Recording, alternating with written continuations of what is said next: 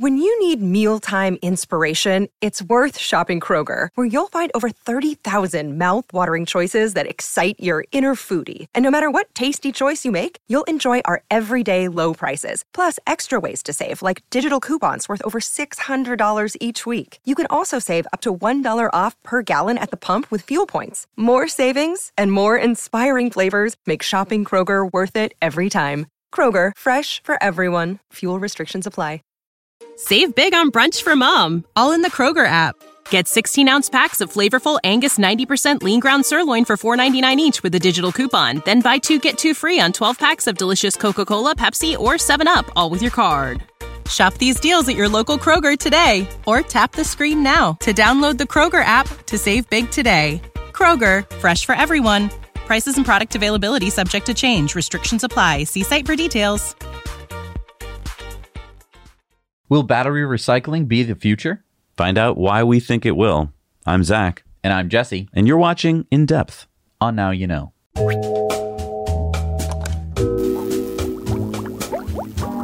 This episode is sponsored by Magic Spoon. It's pretty universal that a lot of us love cereal, but most cereal has some problems.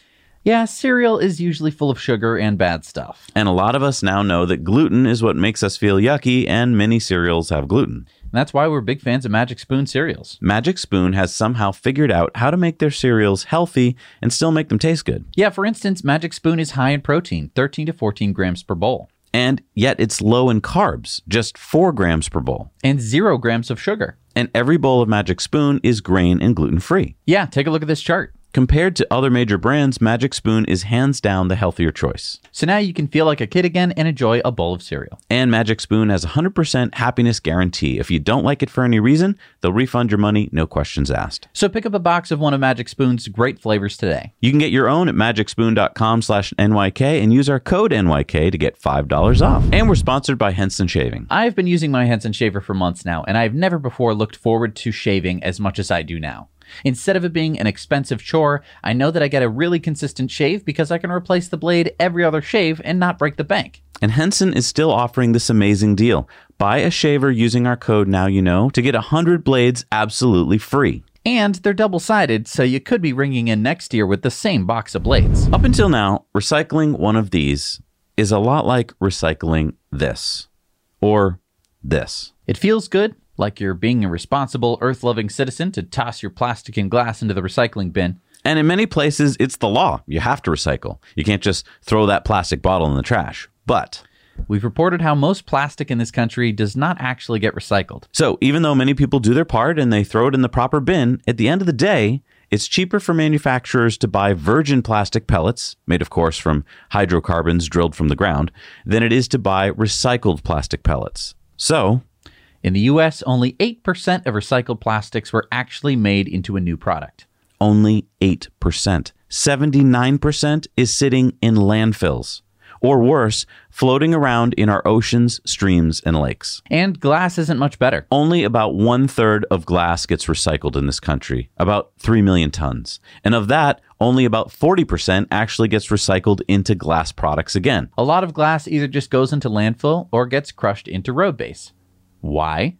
Because in this country, we don't sort it. Okay, okay, but you tuned in to hear about these batteries. What about recycling these? Obviously, these are a lot different than cheap plastic and glass. I mean, this 18650 cell costs like $3, not a couple cents. Surely it must be worth it for a recycler to get the good stuff out and recycle it. You'd think so, but up until now, recycling one of these first means that you, the consumer, has to do the right thing. And that's a big problem because you have to go out of your way and not just throw it in the trash. Yeah, did you know that Americans throw away about 3 billion batteries every year? Instead of just throwing it in the trash, which is easy, you have to bring it to a place that collects batteries and throw it in the proper battery recycling bin. Wait, that's all we have to do to solve the problem is throw it in the bin instead of the trash? People, just do the right thing. Stop throwing them in the trash and bring them down to the store and throw them in the recycle bin. All right, I think I've solved the problem for you. Uh, not so fast. Uh, you see, even if you do the right thing and bring them down to the store and throw them in the recycle bin, most often they still don't get recycled. Wait, what? But I put it in the recycle bin. Yeah, well, don't just take my word for it. We just interviewed Erica Guerrero. She's the CEO, and Luke Workman. He's the chief battery scientist from Redivivus. It's a battery recycling startup, and here's what they had to say. The more research I've done into recycling, the more I've found that a lot of recyclers just throw them away or burn them. And so I think us as consumers feel good when we drop them off somewhere and we're like, I did my part. Um, but they're not really getting recycled a whole lot of times. Is that something you've heard too? Yep. Un- unfortunately, a lot of the places that they end up is uh, on barges that go to areas in China where they're incinerated, and uh, the ash that's left after they incinerate them is what's recycled, and so they're not entirely not recycled, but it's a uh, it's almost a universal process, but a but also a universally dirty process. I, I would argue that it's actually better for them to be burned than it is to be put into a landfill because you do have the the ability to reclaim some of the materials from that. But overall, burning trash isn't a sustainable solution.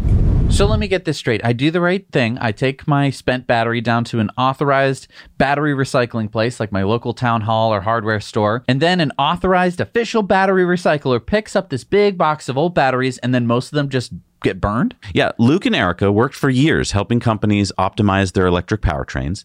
And when they wanted to recycle batteries responsibly that they had just tested, after researching where they could bring their spent batteries, they couldn't find anyone who could guarantee that the batteries wouldn't just end up getting burned. But that can't be. I mean, we're not the smartest people, and even we know that there are valuable materials inside these batteries. Yeah, but there is a problem with this battery. Um, what's the problem? Is this battery full of charge right now? I don't know. I can't tell just by looking at it. Oh, right. I mean, if it's fully charged, uh, uh, it could be dangerous if I just throw it in a box of batteries. Oh, a box of batteries is actually dangerous. Exactly. If you read the fine print on a battery recycling box, it will ask you to do two things. Number one, discharge your battery fully before throwing it away. And two, cover the terminals with tape so it can't short out. But have you ever seen anyone do that? Not really. And I mean, most of the time, you're not throwing away battery cells like this. You're throwing away a battery pack from a drill or some blue wrapped up thing that was stuck inside some piece of electrical equipment. So you're saying that those boxes full of old batteries are actually dangerous boxes full of old batteries? Right.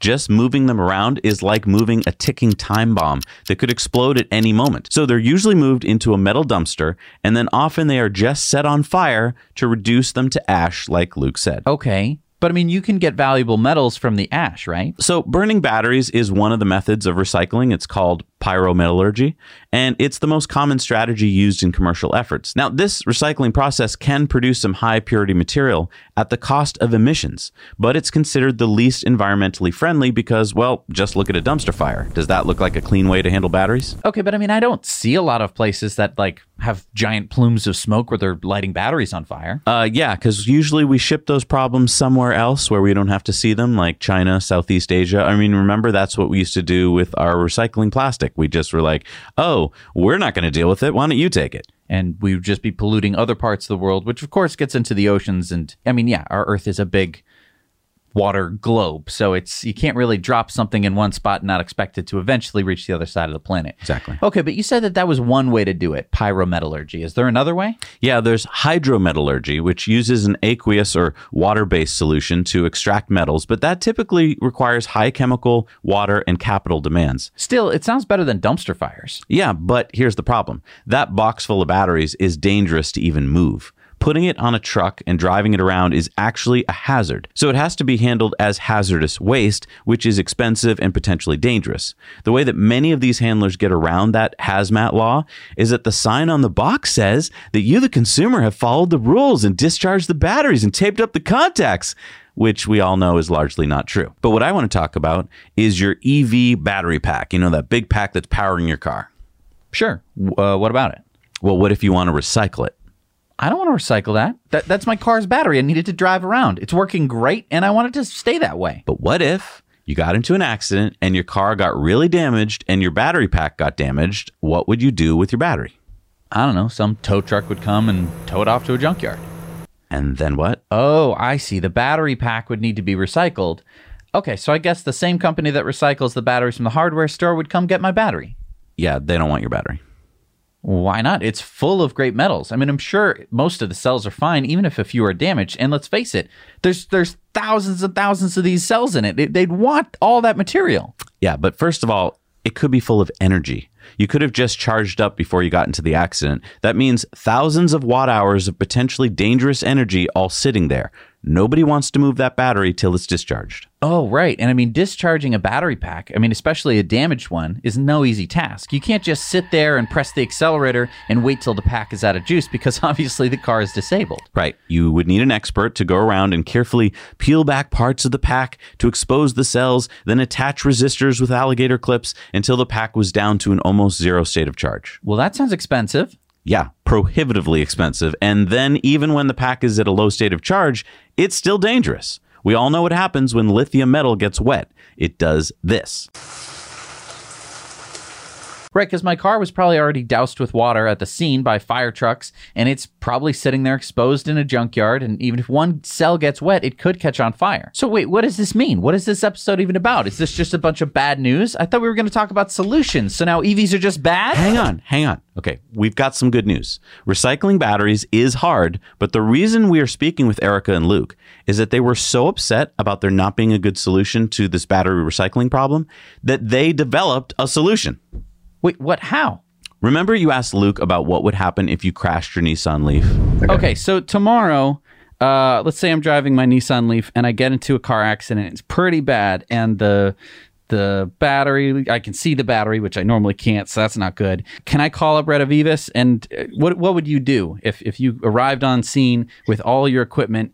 How would you make this problem, which is a, a a fire hazard, how do you make it go away? Yep. We would need to do whatever it took to separate that pack from the vehicle. In our situation, uh, we get to blast freeze your leaf pack right from full, and uh, in a relatively short period of time, it, it would depend on what model of leaf pack you had. The thicker the batteries are, the longer it takes for the blast freeze, but it's surprisingly fast. Um, and once this pack had reached the uh, appropriate temperature that we knew for your cells, would shred tolerantly and uh, allow those shreds to then uh, drop into the neutralization tank. We would stop the blast freezer and it would be conveyed from the blast freeze chamber into the mouth of the first stage shredder, at which point it drops in the second stage shredder and those second stage shreds go into the aqueous buffering solution, which will neutralize it into uh, a mixed metal oxide slurry of neutral pH.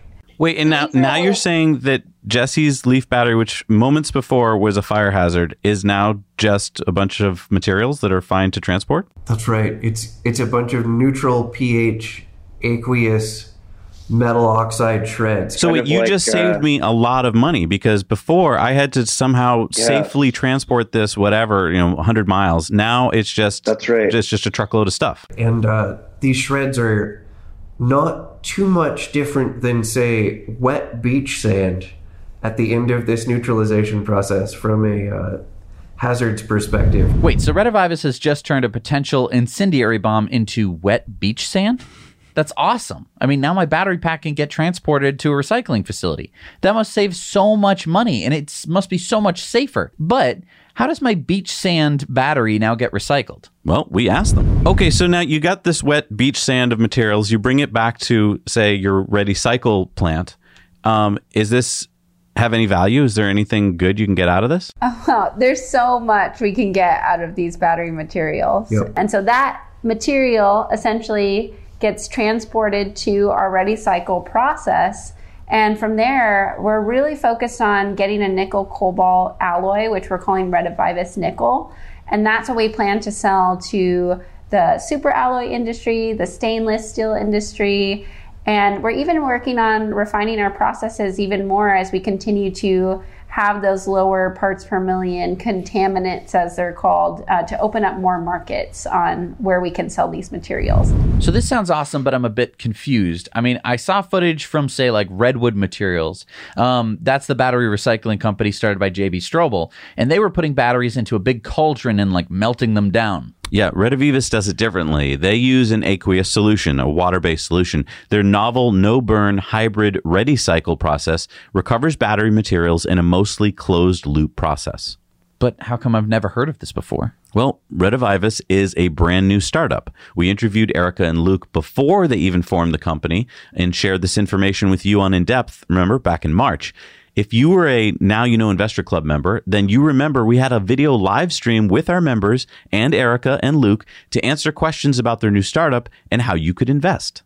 So can you still invest? Well, we have our latest full interview with Erica and Luke over on our Disruptive Investing channel where you can learn more about that because we invested in Redivivus ourselves, remember? And we want to share what we believe is an exciting investment opportunity with you. Now, disclaimer, we are not financial advisors. Do your own research. We are invested in the company because we think it's a good long-term investment, but whether it's good for you is up to you. So you do your own research. Okay, okay. What Redivivus is doing sounds great. I mean, EVs, just like ICE cars, are going to get into accidents, and Redivivus's process is definitely going to make getting those batteries transported to recycling facilities cheaper and safer. But this still doesn't seem like a big deal. Not a big deal. Well, okay. How many EVs are on the roads today? Eh, like 5.6 million, but not all of them are getting into car accidents. Sure. And even though EVs last way longer than ICE cars, they don't last forever. So eventually, those battery packs are going to reach end of life and they're going to need to be recycled. But that's just the cars on the road today. Each year after this, there are going to be more and more EVs on the road. So let's say that an EV battery pack lasts for 10 years. I mean, Tesla batteries are warranted for eight years, although many 2012 Tesla Model S's are still driving around fine with their original packs. But let's just say 10 years to give us a nice round number. So in 10 years, there will be 5.6 million battery packs that need to be recycled. So let's say that the average battery pack is 75 kilowatt hours.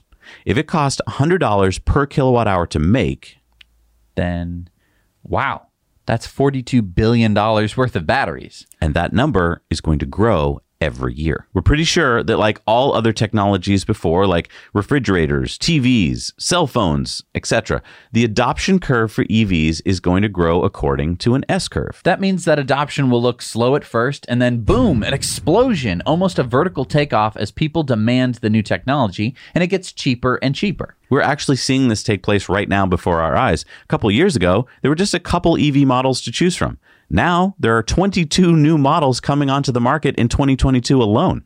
But it's really hard to estimate how many EVs will be on the road in five years, let alone 10.